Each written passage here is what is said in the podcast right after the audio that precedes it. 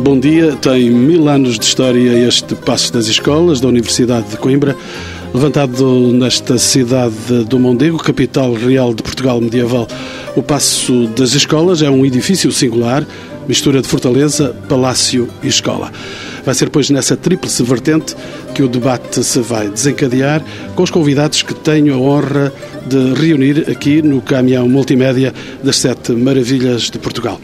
Assim, tenho comigo a doutora Ana Golão, historiadora de arte e responsável do circuito turístico da Universidade, o professor Dr. António Filipe Pimentel, pró-reitor, especialista neste Passo Real de Coimbra e autor de uma monumental obra de 700 páginas sobre este edifício com o nome sugestivo de Morada da Sabedoria, e ainda o Dr. Alcoforado, docente universitário e presidente do Conselho de Administração do Turismo de Coimbra lanço aos três a primeira provocação deste debate.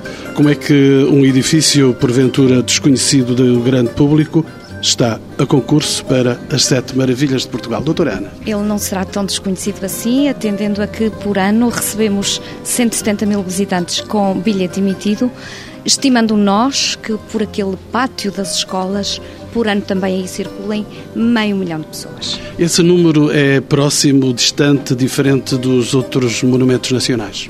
Não, é muito próximo dos principais museus nacionais, podendo dizer inclusivamente que se aproxima bastante do Museu Nacional dos Coches, que é o museu mais visitado de Portugal. Sr. Pró-Reitor. Quer que eu contraria a doutora Ana? Não posso.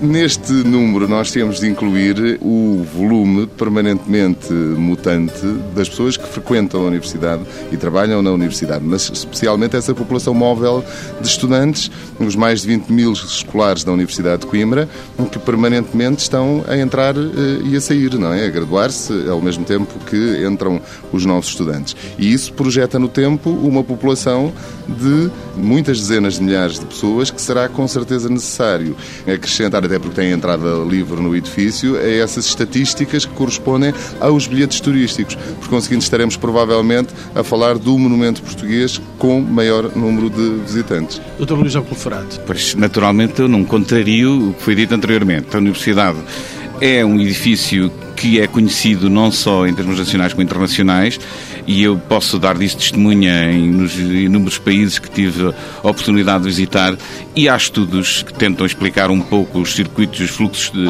de turistas por Portugal e que demonstram que Coimbra é uma passagem obrigatória para a grande generalidade das pessoas que se deslocam ao país e a universidade é a razão principal porque as pessoas cá vêm. Agora, só uma notinha, se calhar também o facto dele ser menos conhecido em Portugal, em alguns, eh, em algumas pessoas, não é estranho ser a Casa da Sabedoria e ser essencialmente uma hum, casa que alberga uma instituição educativa, uma organização educativa.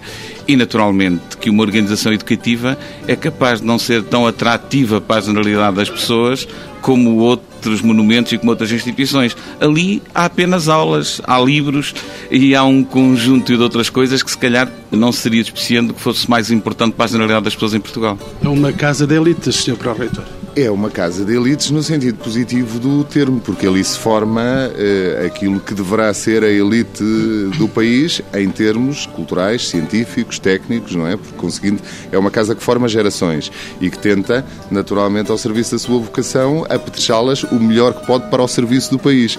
É nesse sentido de serviço que o apodo de elite deve ser eh, entendido. Estaremos a falar de um escola eh, de gente o melhor preparada possível e penso que a projeção da Universidade de Coimbra Coimbra em todo o mundo, a projeção histórica. Quem conhece o professor Luís Alcoforado, no fundo, acabou por eh, aludir a isso. Quem, como nós, professores universitários, permanentemente circula pelo mundo em iniciativas de índole científica, um dos aspectos com que se depara quase com surpresa é como o nome de Coimbra, de imediato, abre as portas em qualquer parte do mundo.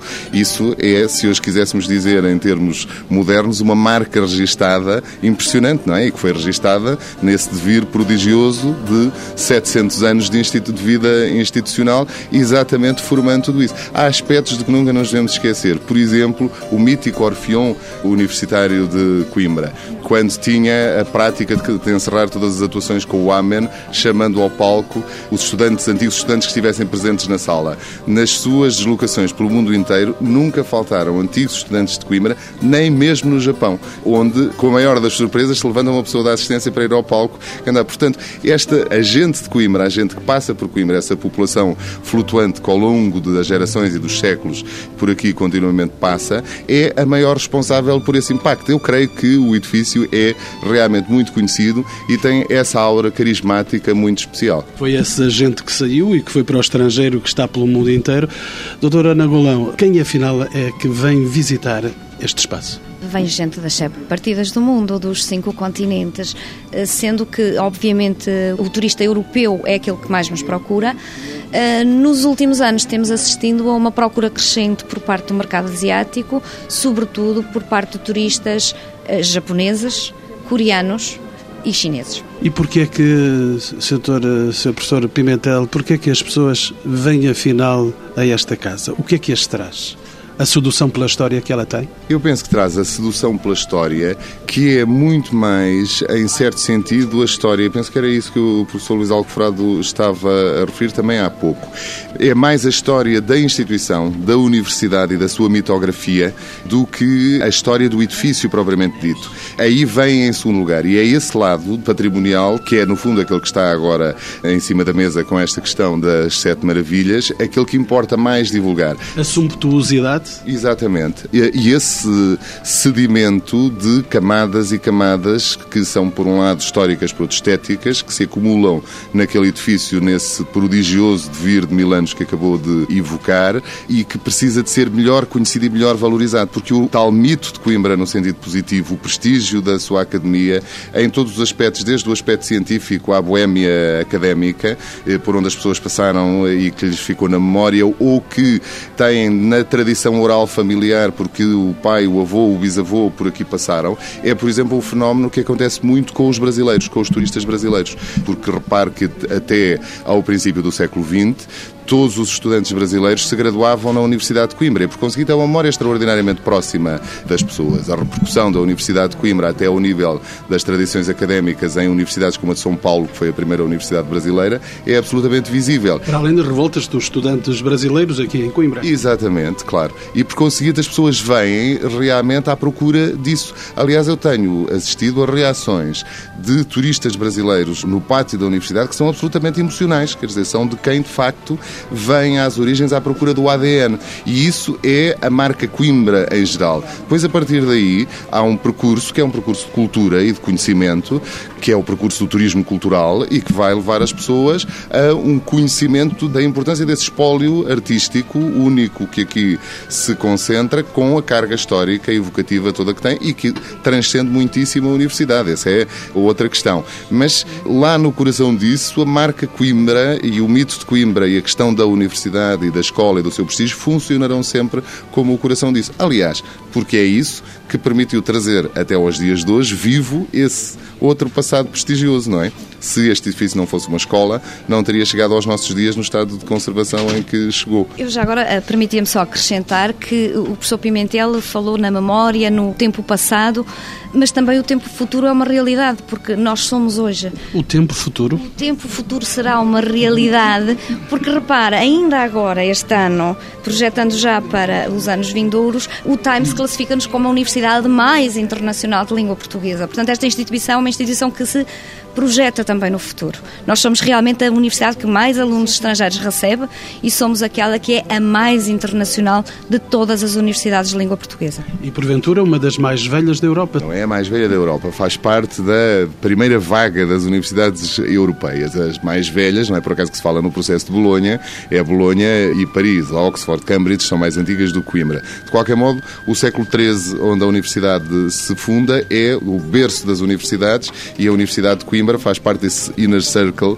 prestigioso das avózinhas das universidades europeias. E se nós pensarmos que a universidade é em si mesma a única instituição criada pela Europa que se projetou de forma verdadeiramente universal, criando um modelo de reprodução de conhecimento que não foi nunca ultrapassado, não é? E que é permanentemente copiado, estamos a ver o prestígio, de facto, daquilo que aqui está. Mas como a doutora Ana Golão acabou de dizer, trata-se de uma escola e de uma instituição científica. E uma instituição científica é sempre qualquer coisa que se projeta no futuro por muito que se reconheça, e deve culturalmente reconhecer, como herdeira do passado. Há, por conseguinte, quando ela falava do tempo futuro, esse sentido dinâmico que é absolutamente fundamental de ter presente.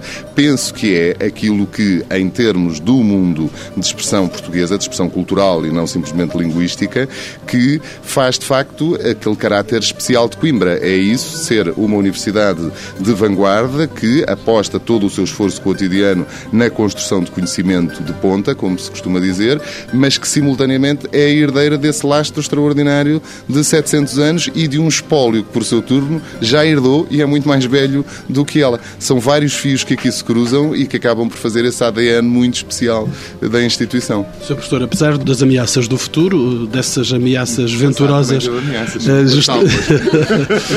Não, justamente eu vinha a fazer o apelo ao passado que nos faz contemplar um espaço alto de uma zona, mas vamos, vamos olhar a Alcáçova. Vamos olhar Alcáçova. Ora bem, para olharmos Alcáçova, isso é um desafio à imaginação. Mas não é simplesmente um desafio à imaginação feito aqui que estamos eh, simplesmente servidos por som e sem imagens. É um desafio à imaginação mesmo para quem esteja à frente dela. Porque, como dizia o professor Borges Coelho, há muitos anos, num texto muito sábio, quando nós hoje olhamos a paisagem histórica, temos que a despovoar tudo o que o tempo nela construiu.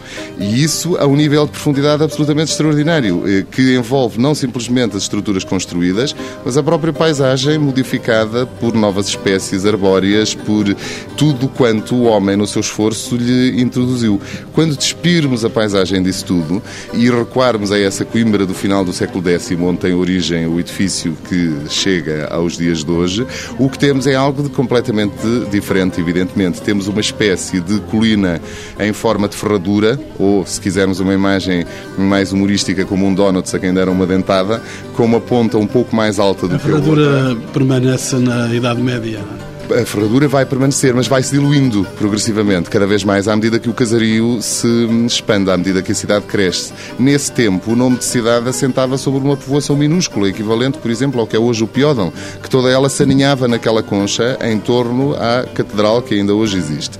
Uma catedral é, aliás, uma espécie de índice demográfico indireto, porque nela deve caber a comunidade inteira dos fiéis. Se vir a Sé Catedral de Coimbra, pode perceber o tamanho da comunidade humana que estávamos a falar. E é aí que, nesse contexto, que sobre uma dessas pontas da ferradura, numa espécie de ninho de águias, como disse um dos grandes geógrafos da Faculdade de Letras, o professor Fernandes Martins, se vai colocar o mais incrível e inverosímil dos edifícios. Uma gigantesca alcáçova de planta quadrangular, um edifício que é concebido como projeto de planície e que aqui é feito nessa situação alcandurada sobre um esporão rochoso, graças a uma tecnologia de que a cidade evidentemente não dispunha e que é deslocada de Córdoba pelo califado, pelo poder central omíada, muçulmano, para aqui para fazer de facto este edifício como uma espécie de outdoor, como nós hoje diríamos, como uma imagem de poder em relação ao norte cristão e ao serviço da promoção de uma convicção de irreversibilidade da jihad.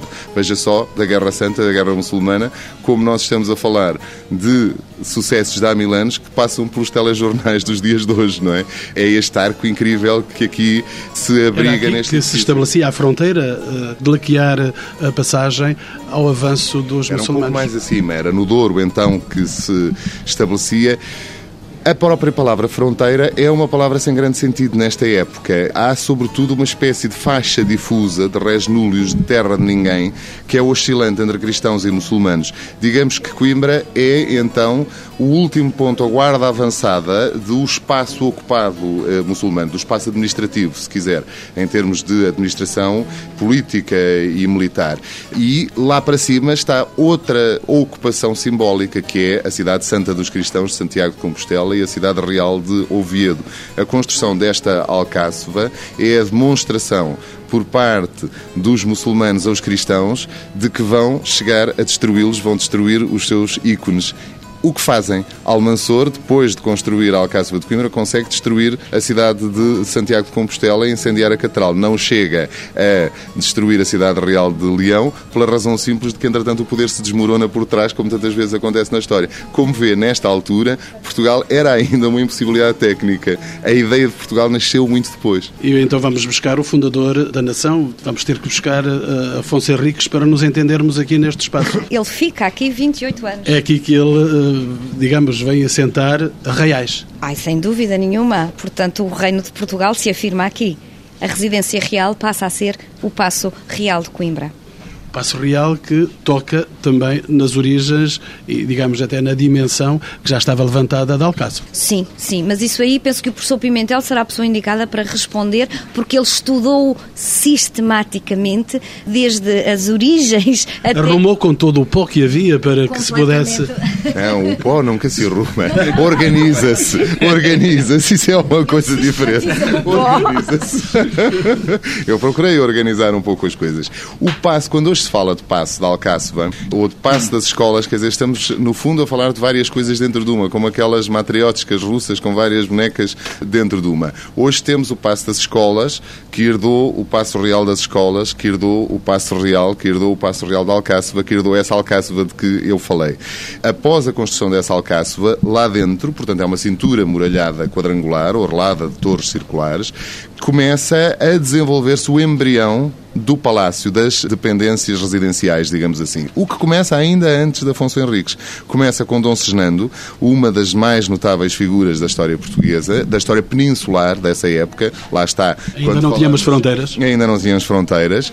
E é exatamente o prestígio da localização, por um lado, de Coimbra e depois da fortificação da cidade e do caráter das suas construções, que faz com que, na sua estratégia de afirmação em relação ao Reino de Leão, Dom Afonso Henriques sinta a necessidade de deslocar de Guimarães para uma cidade que, em termos imagéticos, em termos semióticos, podia fazer face à cidade real leonesa e, ao mesmo tempo, estava muito mais próxima da fronteira. O reino vem, por conseguinte, nascer aqui. Sem querer criar slogans, convém dizer que, de facto, não foi em Guimarães que Portugal nasceu. Em Guimarães não nasceu... Não sei como vou a ver com Guimarães quando lá chegar, mas, naturalmente... Vai-se ver bem. A mim, eu é que tenho perda de paz.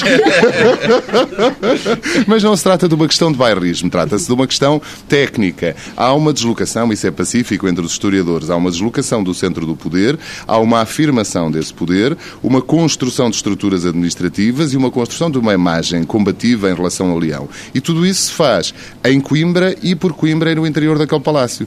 É exatamente por isso que, a partir daí, o palácio se torna, de facto, não só a decana das residências reais portuguesas, a mais antiga e a primeira de todas, como a principal residência real portuguesa ao longo de toda a Idade Média. Há um dado que é extremamente interessante, mesmo tendo em conta que se trata, a própria noção de capitalidade não existe, não é? Quer dizer, o poder real é um poder continuamente itinerante no esforço de administração do território. Mas há estatísticas que nos permitem reconhecer as ocupações, conhecem-se os itinerários dos monarcas, etc. E é muito curioso registar que todos os monarcas da Casa de Borgonha, da primeira dinastia portuguesa, nascem e morrem no Passo Real de Coimbra, com a exceção única de Dom Pedro I, que não nasce no Passo Real, mas nasce em Coimbra, no Passo da Par de São Lourenço, que já não existe, porque o Passo Real de Alcáçova pertencia a seu avô, o rei Dom Dinis, não é? E ele nasce, eh, Dom Pedro, quando o futuro Dom Afonso IV é ainda infante. Mas tudo isso se passa em Coimbra. Portanto, a cidade tem, durante toda a Idade Média, uma enorme centralidade que justifica, aliás, que as cortes de 1385, que vão dirimir a famosa questão dinástica, não é? Tenham lugar exatamente neste edifício, numa sala que já não existe, mas cujas arcadas de sustentação existem ainda. Sr. Professor, mas eh, vamos ver, a universidade vai ser reconhecida pelo Papa não em Coimbra. Claro. Era a universidade para Lisboa, reconhecida em Leiria. Porquê é que, e talvez alguns dos nossos ouvintes possam fazer essa pergunta, O que é que o Papa tinha a fazer aqui para doar estudos gerais, universidades? De onde vinha essa, essa chancela? Que obrigatoriedade tínhamos nós para esperarmos do Papa essa chancela? Repare, não somos nós. É uma característica da instituição universitária. O que distingue a universidade enquanto escola eh, é a sua universalidade, desde a origem. E essa universalidade não tem que ver, como muitas vezes se imagina, com a amplitude dos conhecimentos que nela são ministrados, independentemente de ser constituída por um conjunto de faculdades, mas com o facto de se tratar de uma escola cujo prestígio era reconhecido transnacionalmente. Aliás, aquilo que a escola fornecia àqueles que o frequentavam era uma coisa que então se chamava licencia ubique docendi, isto é, licença para ensinar em toda a parte. Uma vez mais, é como adiado. É exatamente aí que o processo de Bolonha dos nossos dias está a querer chegar. Para que isso se passasse, era necessário o reconhecimento da qualidade do ensino aí ministrada por uma autoridade transnacional. Essa autoridade era ou o imperador ou, na maior parte das vezes, o Papa. E isso acontece em todas as universidades europeias da primeira linha. É sempre o Papa que reconhece, porque é essa homologação papal que permite que um licenciado em Coimbra se apresente em Salamanca e seja reconhecido como competente para dar aulas, ou em Paris, ou em Bolonha, ou em Oxford, onde seja, e a inversa, naturalmente, também é verdadeira. Vou daqui a pouco continuar a provocar os meus ilustres convidados, mas ainda gostava de fazer mais uma pergunta, Sr. Professor. Afinal, antes da universidade, o saber onde é que estava? Onde é que se ensinava? Onde é que estava o avanço do conhecimento?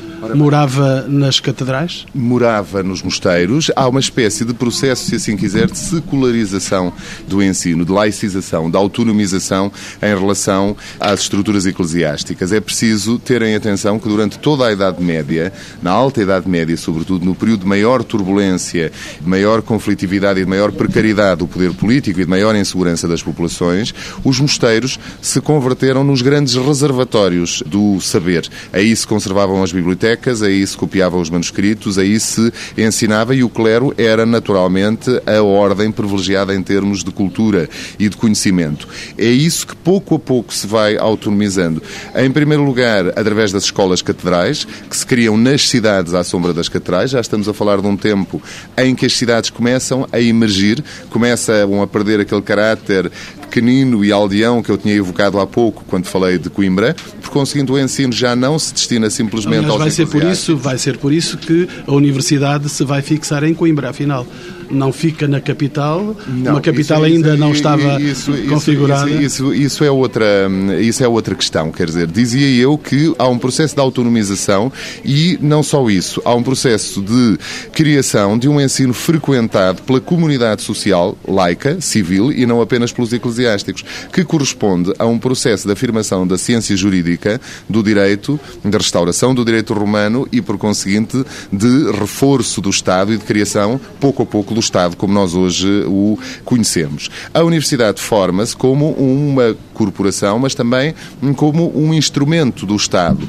E é fundada em Lisboa, criada em Lisboa por razões de natureza técnica. Provavelmente não há material que permita esclarecer essa realidade, mas muito provavelmente justamente por se tratar de uma cidade marítima, onde o afluxo teórico de estudantes estrangeiros ou a partida dos estudantes para o estrangeiro obter outros graus seria mais fácil, mas muito rapidamente, logo em 1308, estamos a falar 18 anos depois, a universidade é transferida para Coimbra por Dom Dinis. E depois vai passar o período medieval entre Lisboa e Coimbra muito em ligação com as próprias estratégias do poder real. Com a que interesses... é que se deve essa dança entre Lisboa e Coimbra? Há pelo menos quatro mudanças entre Lisboa e Coimbra. Deve até que circunstâncias diversas que se cruzam com este edifício, porque é preciso nós pensarmos, quando nós falamos da Universidade de Coimbra, talvez convenha esclarecer aqui nesta conversa, quando falamos na Universidade enquanto instituição e na Universidade enquanto património, em que estamos a falar de dois ADNs diferentes que se fundem, de um consórcio, de um casamento feliz, se assim quisermos dizer, entre duas entidades. De um lado, a escola, que, quando aterra naquele edifício, que é só no século XVI, já é uma instituição com 200 anos de existência, portanto já não é eh, uma fundação recente. 1535? E 37. 37. O estabelecimento definitivo e a fixação naquele edifício, o estabelecimento definitivo em Coimbra e a fixação naquele edifício, e, por outro lado, o edifício propriamente dito, que é muito mais velho ainda do que a instituição já tem 500 anos de vida a essa altura. E, por conseguinte, as coisas fundem-se aí. É a partir de então que Universidade de Coimbra e Passo das Escolas passam a constituir uma entidade única, simbólica e quase que afetiva. Antes disso, elas têm uma existência separada. E quando a Universidade vem para Coimbra e se desloca para Coimbra, não ocupa o Passo Real. Ocupa um edifício anexo ao Passo, chamados Estudos Velhos, que estão sepultados sob o que é hoje a Biblioteca Geral da Universidade. E essas deslocações não são explicadas todas pela mesma razão. Cada uma delas tem a sua explicação. Mas a deslocação para Lisboa em 1337, logo depois de ter vindo para Coimbra em 1308, deve-se justamente à grande campanha de obras que Dom Afonso IV empreende no Passo Real de Coimbra, que o vai converter num dos grandes palácios medievais europeus e na necessidade que tem de utilizar para o seu serviço, para os cortesãos, para os serviços administrativos, as chancelarias, etc., justamente o edifício dos Estudos Velhos e as casas que os escolares ocupavam. Cada uma dessas viagens tem uma explicação. Umas cruzam-se com a história do edifício real, outras não, são completamente independentes. Depois desta lição do magnífico professor. Não, o magnífico é o senhor reitor. mas foi lição. Mas, mas, vai, mas vai a caminho e é, e é, e é para o reitor. eu, eu, estivesse aqui contra. Eu, senti, eu, eu, eu, julgo que essa ideia da lição é, é absolutamente exata. Eu senti-me aqui um pouco a ouvir e entusiasmadíssimo esta lição. E como um aluno que no fim também pede a palavra para fazer um comentário ou para fazer uma questão, eu faria um pouco mesmo. Não será necessário pedir a palavra. Não, mas eu, para sublinhar um aspecto, eu acho que o que está aqui em causa é a história da própria educação e da cultura em Portugal. Não é? Porque, e é isto que eu acho que vale a pena realçar quando falamos de edifício destes. A Universidade também vem para Coimbra porque o abade do Mosteiro de Santa Cruz se empenhou, porque já o próprio mosteiro, isso ficou de alguma forma aqui dito, o próprio mosteiro era um centro de difusão de cultura e um centro de estudo e um centro de aprendizagem. Que é? Afonso Henriques eh, cuidou. Exatamente. Depois já no... no isto, a história é muito comprida eh, e nós temos que dar aqui alguns 700 anos. Exatamente. Mas, por exemplo... 717 do Urana Golão é preciso. Mas repare que no iluminismo... Quase um mês. No, ilu, no iluminismo, o Marquês de Pombal faz uma refundação absoluta da Universidade e é, mais uma vez, na Universidade de Coimbra que se centra tudo o que havia de mais avançado em termos de ideias educativas na Europa. É aqui que, por causa da Universidade, se instalam os primeiros colégios de preparação para a frequência da Universidade. E é hoje uma Universidade que, obviamente, está, eh, como já aqui foi dito, por estudos internacionais, reconhecida como uma das principais da língua, se calhar até mais de maior notoriedade da língua portuguesa. Portanto, temos aqui tudo aquilo que tem a ver com cultura e com as diversas formas de cultura portuguesa, como uma cultura no sentido mais antropológico, como uma cultura no sentido mais erudito, uma cultura escolar, mas também com a ciência e com a técnica em Portugal. E num país, eu se calhar volto a, a realçar este aspecto que é interessante, num país com tão baixos níveis de escolaridade e níveis de qualificação, eu acho que não é demais realçarmos esta coincidência da história da educação e da cultura, se calhar entregue demasiado tempo a um único edifício, a uma única instituição, mas que ela, apesar disso, manteve a chama e mantém-nos com esta cultura que nos dá uma identidade muito forte e que nos, e que nos traz até hoje. Mas com uma configuração exterior diferente daquela que se verificava na Europa, havia a expressão colegial da universidade na sua expressão exterior de colegial. Doutora Ana Golão, aqui não. Aqui temos um conjunto de edifícios que prefazem este corpo da universidade. Temos um conjunto de edifícios, mas que alguns deles ainda hoje mantêm o seu nome uh, colegial, porque na sua origem foram colégios. Parte do passo das escolas, logo à direita, à esquerda, perdão, quem entra no passo das escolas uh, encontra o Colégio de São Pedro. Portanto, isto que o doutor Alcoforado acabou de dizer é verdade. Coimbra passa a ser a cidade da sabedoria, tendo na parte alta da cidade uma série de colégios que acolhiam os escolares que vinham estudar para a universidade, mas também os seus próprios professores. Como responsável do circuito turístico da Universidade, doutora Ana Golão, vai-me permitir que lhe peça que entremos por essa porta férrea e olhemos este espaço. Se nos aproximarmos do lado esquerdo, temos de frente o Rio Mondego, o espelho das águas por estes dias da primavera, mas temos uma série de edifícios que podem provocar o abismo a quem entra dentro deste espaço. Sem dúvida, eh, logo junto ao Rio Mondego e, portanto, partindo do extremo do pátio, temos logo a Biblioteca Joanina, joia do período barroco, lugar onde se guardam verdadeiros tesouros bibliográficos. Depois, caminhando no sentido. Ah, mas agora quero ficar dentro da Biblioteca Joanina. Eu que, é, ficar muito bem? É, mas é que eu vou ficar acompanhado por uh, milhares de livros, por um espaço de uma decoração.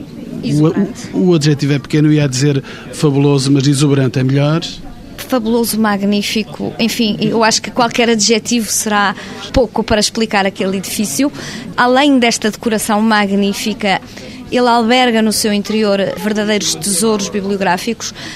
Nós não gostamos de ver este edifício como um museu, como uma casa fechada, mas gostamos de o ver como uma casa aberta, é onde ainda hoje qualquer estudioso pode consultar esses volumes. Estamos a falar de uma biblioteca que ao tempo era do mais atualizado que havia a nível europeu, encontrando, por exemplo, livros impressos nas mais diversas línguas. Livros esses que estão, na sua maior parte, bem conservados. Portanto, é um verdadeiro tesouro bibliográfico, além do próprio edifício, que tem condições extraordinárias para a conservação destes exemplares bibliográficos. Não a provoco se lhe disser que esta biblioteca não tem a dimensão do convento de Mafra. De todo. Não me provoca nada. Ela tem uma dimensão, como direi, uh, extraordinária. No seu interior estão 200 mil volumes. É qualquer coisa de extraordinário. Estamos no século XVIII. Em Mafra temos apenas 34 eh, mil. Bom, quantidade pode não ser sinónimo de qualidade, mas aqui é. aqui é, porque realmente eh, a Universidade já tinha na altura um programa, diríamos hoje. Também não quero problemas com Mafra. Eu também não. Né? Repare, para historiadores de arte, Mafra é também uma maravilha. Mas dizia eu que aqueles livros são verdadeiros tesouros, porque repara, nós estamos a falar de livros que para o tempo eram o mais atualizado possível que se podia encontrar. Isto porque a Universidade teve a preocupação de ter uh, intercâmbios com outras universidades europeias, em que nós recebíamos os livros produzidos por essas universidades, enviando nós também livros aqui produzidos. Éramos já na altura uma universidade internacional. Professor eh, Luís Alcoforado, lembra-se dessas imagens primeiras que teve quando entrou nesta biblioteca? Lembro, aliás, eu lembro-me das imagens todas que fui recolhendo à medida que fui reconhecendo Coimbra. O meu caso pessoal é um caso de absoluto amor com esta terra e com a universidade.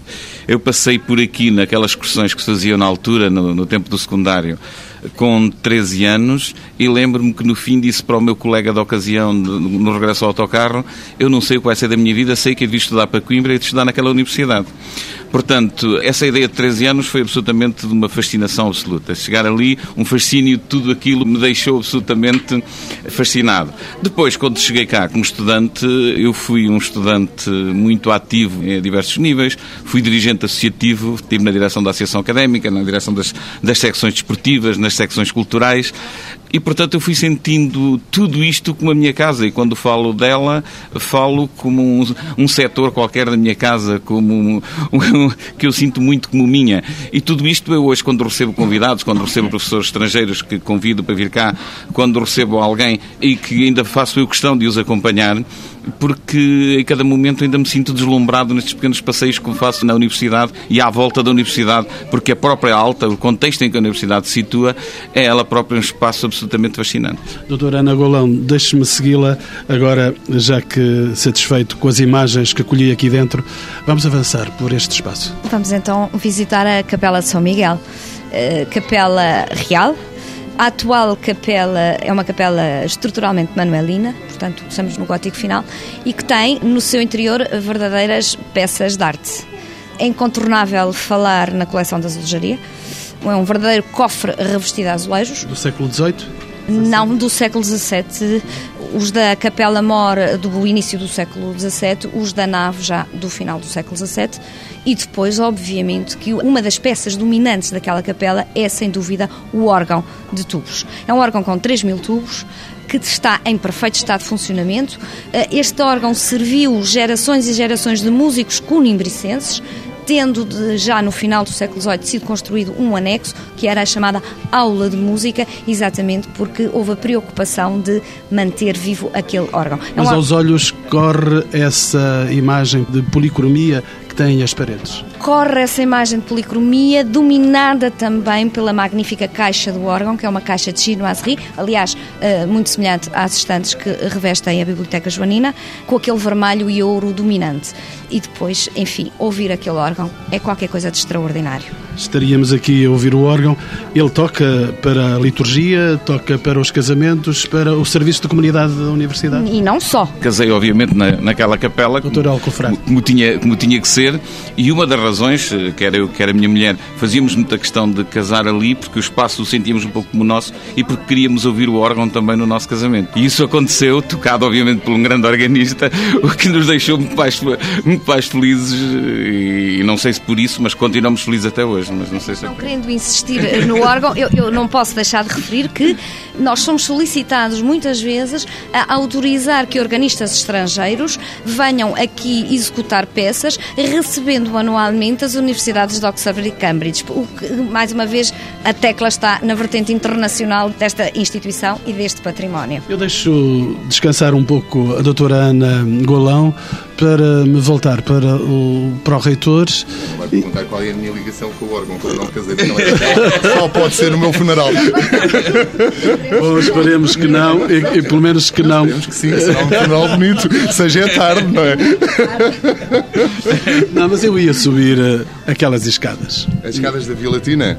Ah, mas já agora deixa-me então só dizer uma coisa. Estas brincadeiras à volta do órgão da capela da universidade e da música e tudo isso, tal como a biblioteca, como a doutora Ana eh, acabou de falar, quem chega à biblioteca, se estiver atento, vê muitas vezes nos intervalos dos livros pequeninos papéis brancos, são as requisições dos livros que estão a ser lidos, não naturalmente naquele espaço, que é um espaço, evidentemente, que já não pode ser hum, sujeito à pressão contínua dos consulentes, mas na Biblioteca Geral ao lado. Na capela, também a capela é um espaço de vida permanente no plano naturalmente religioso. Tem missa cotidiana, as cerimónias hum, académicas que acompanham desde a vida à morte, passam por aquele espaço e no calendário escolar há cerimónias litúrgicas que têm exatamente lugar ali. Portanto, aquele órgão também não é um objeto de museu, é um objeto de arte que é utilizado enquanto tal, que é fruído em concertos, como a doutora Ana Golão acabou de referir, mas que é um objeto usado no cotidiano da vida da escola.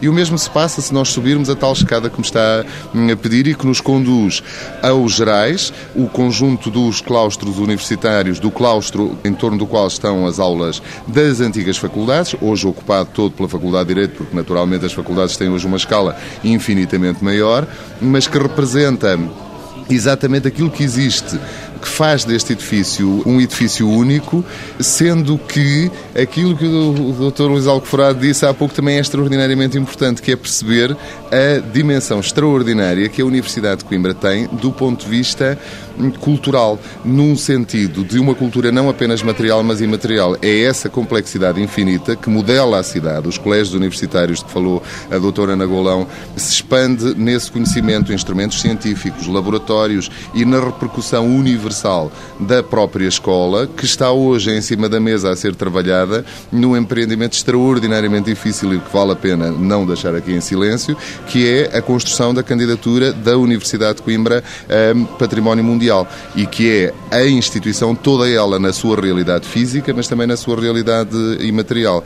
Ora, é no coração disso tudo, mas apenas no coração de um corpo imenso, que está o Passo das Escolas, que representa de facto um edifício absolutamente único pela adaptação que as duas entidades fizeram entre si. Isto é, que a escola fez ao Palácio, um edifício que naturalmente não nasceu para as finalidades a que foi adaptado, e que o Palácio teve de fazer em relação à escola, e que fez com que hoje a Universidade de Coimbra seja a única escola que habita num palácio e o Passo das Escolas, o único palácio que alberga uma escola em todo o mundo. E é isso que o preenche de vida. Preenche e continua a preencher de vida o tal claustro dos gerais com as aulas que continuam a circular ali, a sala dos capelos à frente da sala, uma sala onde passou Gil Vicente quando foi a caminho da Câmara da Rainha representar a comédia pastoril da Serra da Estrela, onde se desenrolaram todos os atos da vida da corte como sala grande do palácio que era no tempo do Manuel e que depois foi adaptado à sala grande dos atos universitários, onde ainda hoje não só decorrem as cerimónias académicas, como se prestam as provas académicas, doutoramento, agregação, etc. O aí será o lugar... Aí... Fizemos aí as nossas provas. Por conseguinte, a vida está permanentemente a passar por aquele Aí será o lugar onde eh, será a cerimónia da atribuição de não. património mundial não. da humanidade. É, na, na, ah, não sei. A, a, cerimónia de atribuição, não sei. A cerimónia do certificado que decorará hoje não é aí. Mas esperemos que sim, acho que é um belo sítio. Aí foi inaugurado, é uma sala que serve ritualmente para as provas académicas e para hum, as cerimónias da universidade, mas que excepcionalmente tem sido utilizada para outros fins de especial relevo universitário, como, por exemplo, a abertura do Congresso que comemorou os 700 anos da Universidade de Coimbra em 1990 e que teve exatamente a sua abertura naturalmente na Sala Grande dos Atos. Acho que é uma boa utilização para essa sala quando a universidade for classificada. O local onde foi atribuído o grau de doutor honoris causa ou então secretário-geral da ONU, Pérez de Coelhar. Portanto, como vê, é uma sala... Foram grandes nomes que passaram por aqui? Pela Sala dos Capelos, obtendo o grau de doutor honoris causa, sim, há nomes uh, importantíssimos. Um deles, esquecer. Jacques Delors, Pérez de Coelhar, o, rei de Espanha. o rei de Espanha, Dom Juan Carlos, Mário Soares. Carlos Castens, presidente da República Austríaca.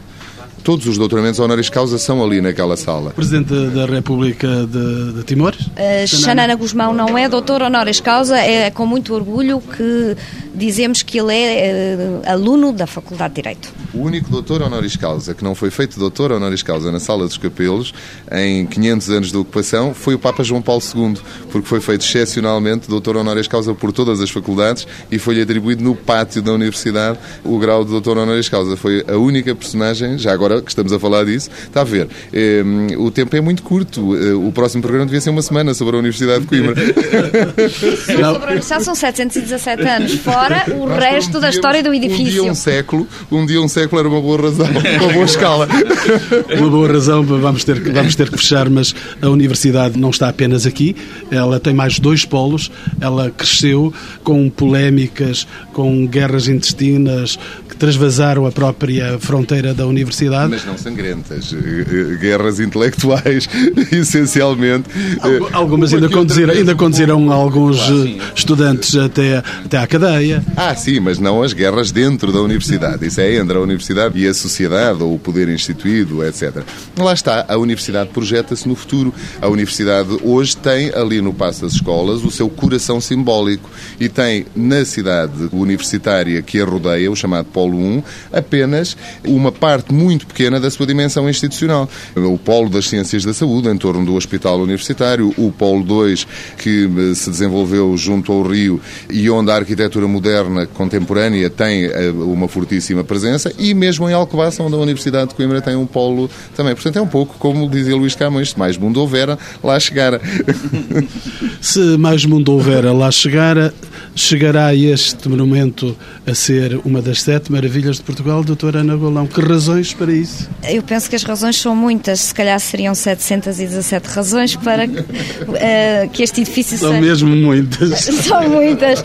Bom, eu espero que sim, não. 700 e tal foram os monumentos que foram escolhidos. Ter chegado aos, chegar aos 21, 21 finalistas já, já, já muito nos honra. Obviamente que esperamos que consigamos ficar entre os sete classificados. Se tivesse que votar, que razões me mostrava sinceras para votar aqui? Ora bem, eu acho que elas ficaram aqui bem eh, exemplificadas. Devo até dizer aqui, porque alguns ouvintes poderão eh, estranhar-me ver defender a camisola única do Passo das Escolas, porque eu sou historiador de arte e justamente fiz a minha tese de mestrado sobre Mafra, veja só, que também está, obviamente, neste certame.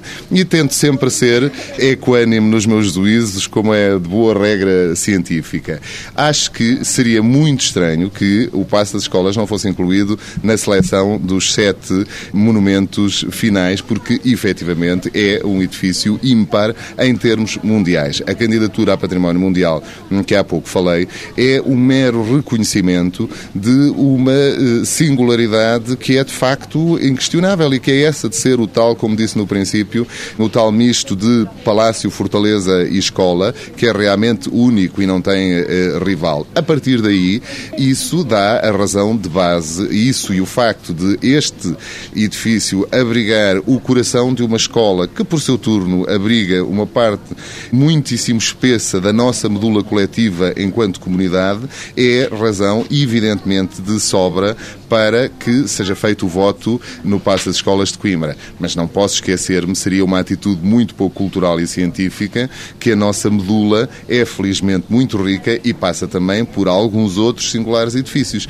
E ainda bem que assim é, não é? Quer dizer, o que importa aqui é que, no fundo, falemos do património, chamemos a atenção para ele e o façamos de uma forma esclarecida e civilizada. Doutor Alcoforado está na área do turismo de Coimbra, defende uma dama que está cada vez mais vistosa, esta universidade é inevitável para o turismo de Coimbra. Claro, a universidade, todos os estudos o dizem, é? a universidade é o, é o, grande polo de atração da vinda de pessoas a Coimbra. E a universidade tem justificações de sobra para que assim seja. Basta folhear eh, o livro que referiu há pouco da autoria do seu próprio 750 páginas, estou a corrigir o início. para... Da autoria do seu próprio do meu alter ego. do alter ego, não, do professor, do professor António Pimentel. Exatamente para vermos que aquele edifício é realmente uma maravilha eh, em si mesmo, do ponto de vista físico, mas depois ele é o depositário de toda esta memória que nós aqui fomos percorrendo. A memória educativa do país, cultural, científica, técnica. E depois eu acho que a universidade está realmente na imagem. Ah, aliás, nós que estamos ligados à canção de Coimbra, há um, uma velha quadra que era cantada com o Vira de Coimbra, que era muito interessante, que dizia que Coimbra é uma terra com tanto encanto. Eu vou fazer uma versão meio de vai, eh, transformando um pouco. Coimbra é uma terra com tanto encanto que chega a ter saudades dela quem nunca cá esteve. Isso, isso é verdade. E eu vou surpreendê-los porque se me dizem que são cantores de Coimbra, eu, eu, eu, eu não saio de Coimbra sem ouvir cantar Coimbra. Eu acho que faz muito bem, até porque o segundo aspecto, e que também existe por causa da universidade, que dá uma forte notoriedade ao Coimbra um pouco por todo o mundo, e eu posso também aí testemunhar, porque já estive nos cinco continentes a representar a canção de Coimbra, é exatamente o fado Coimbra. Portanto, juntamente com a universidade, e o fado só existe porque a universidade também existe, o fado Coimbra é outro dos pontos de grande atração, ou dos aspectos de grande atração, que as pessoas em qualquer sítio do mundo referem e ligam a Coimbra e se deslocam a Coimbra com a intenção de aqui poder usufruir alguns momentos musicais também relacionados com essa expressão.